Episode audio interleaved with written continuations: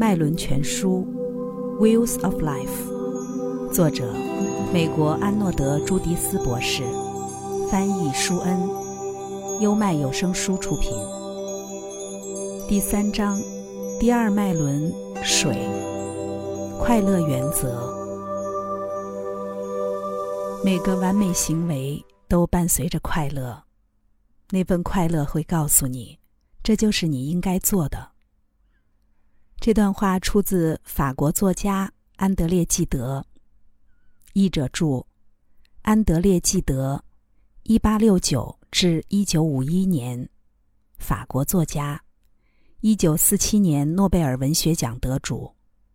他的作品描绘了严谨道德约束下的自由和赋权，笔意所及包括在不背叛个人价值的同时，拥抱个人的性别本质。著有小说《伊莎贝尔》《贝德者》《田园交响曲》等，及自传《如果一粒麦子不死》。离苦得乐是人类和所有生命的共同本能，弗洛伊德称之为快乐原则。像生存本能一样，快乐原则是与生俱来的一种生物模式。并与第一脉轮掌管的生存本能密切相关。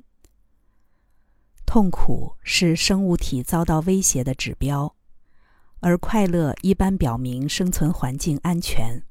我们可以把注意力转移到其他事物上。然而，快乐原则的范围远远超出了单纯的生存领域。许多令我们快乐的事物对生存并没有直接的帮助。有些情况下，甚至还可能对生存有害。例如，我们把金钱浪费在无意义的事物或活动上，或者摄入毒品。这些活动会耗尽我们的资源，包括身体健康和银行支票。在另一些情形下，快乐能使我们更深入的进入身体这座圣殿，感受到圆满。为力量、爱的能力、创造力和专注冥想打下根基，而这些都是上层脉轮的功能。相对于第二脉轮的二元性，快乐也是一把双刃剑，很容易使我们困在这个脉轮里。困境既来自于逃避快乐，也来自于单逆快乐。每个脉轮的平衡来自于向特定能量敞开，又不被这些能量过度粘附。快乐和情绪感受都由大脑下方名为边缘系统的区域来处理。边缘系统控制着下丘脑，下丘脑掌握着激素水平以及神经系统的自主、非自愿调节功能，如心率、血压和呼吸。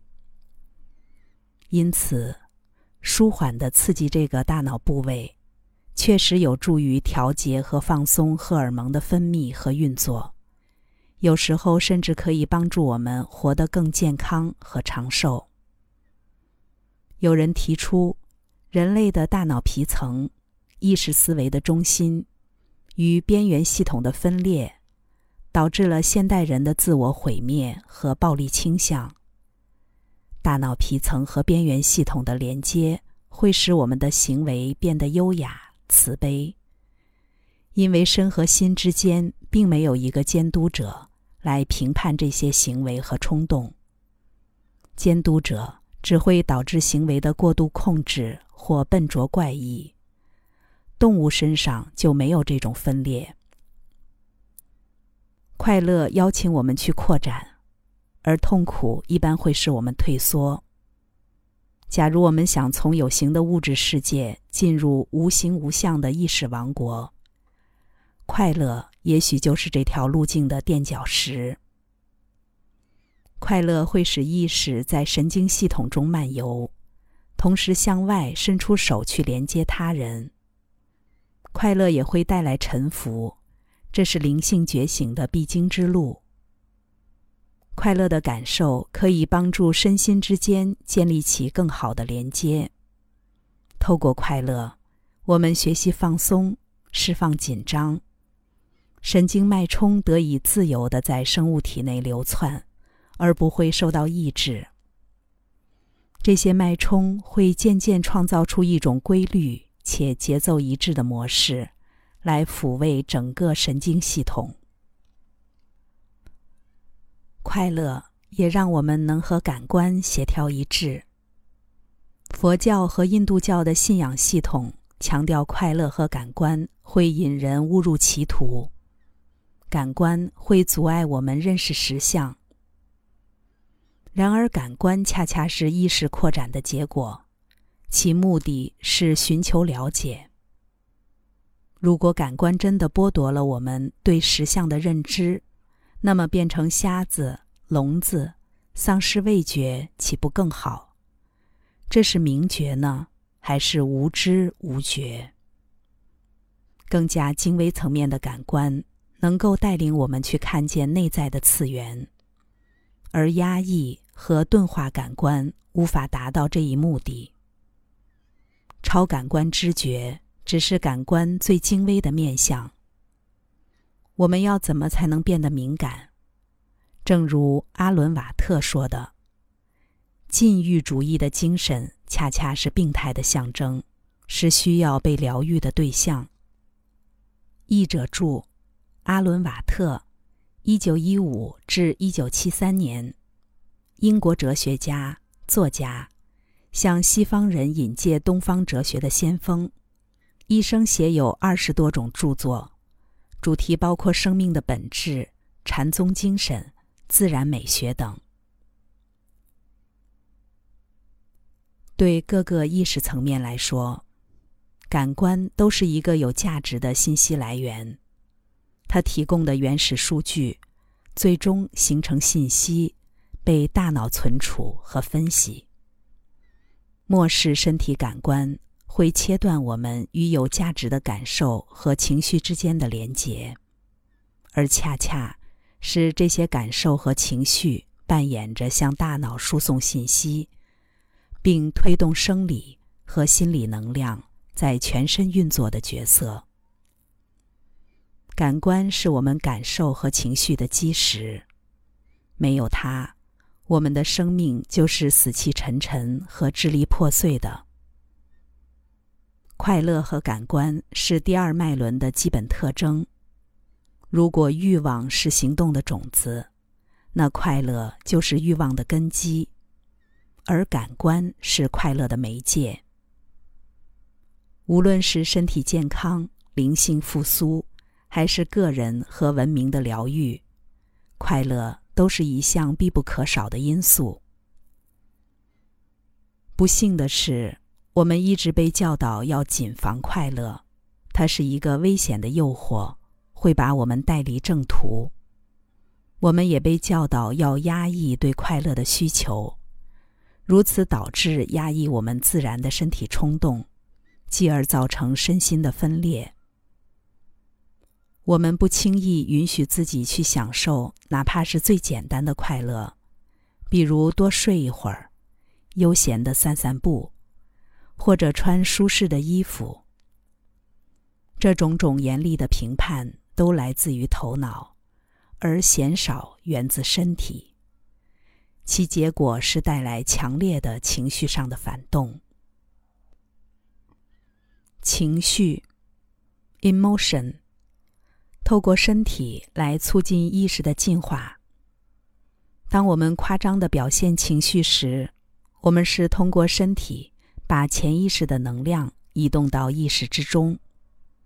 这一意识的流动过程会给身体充电、净化并疗愈身体。这也是我们生命力的运作过程。透过它，我们才能发现改变。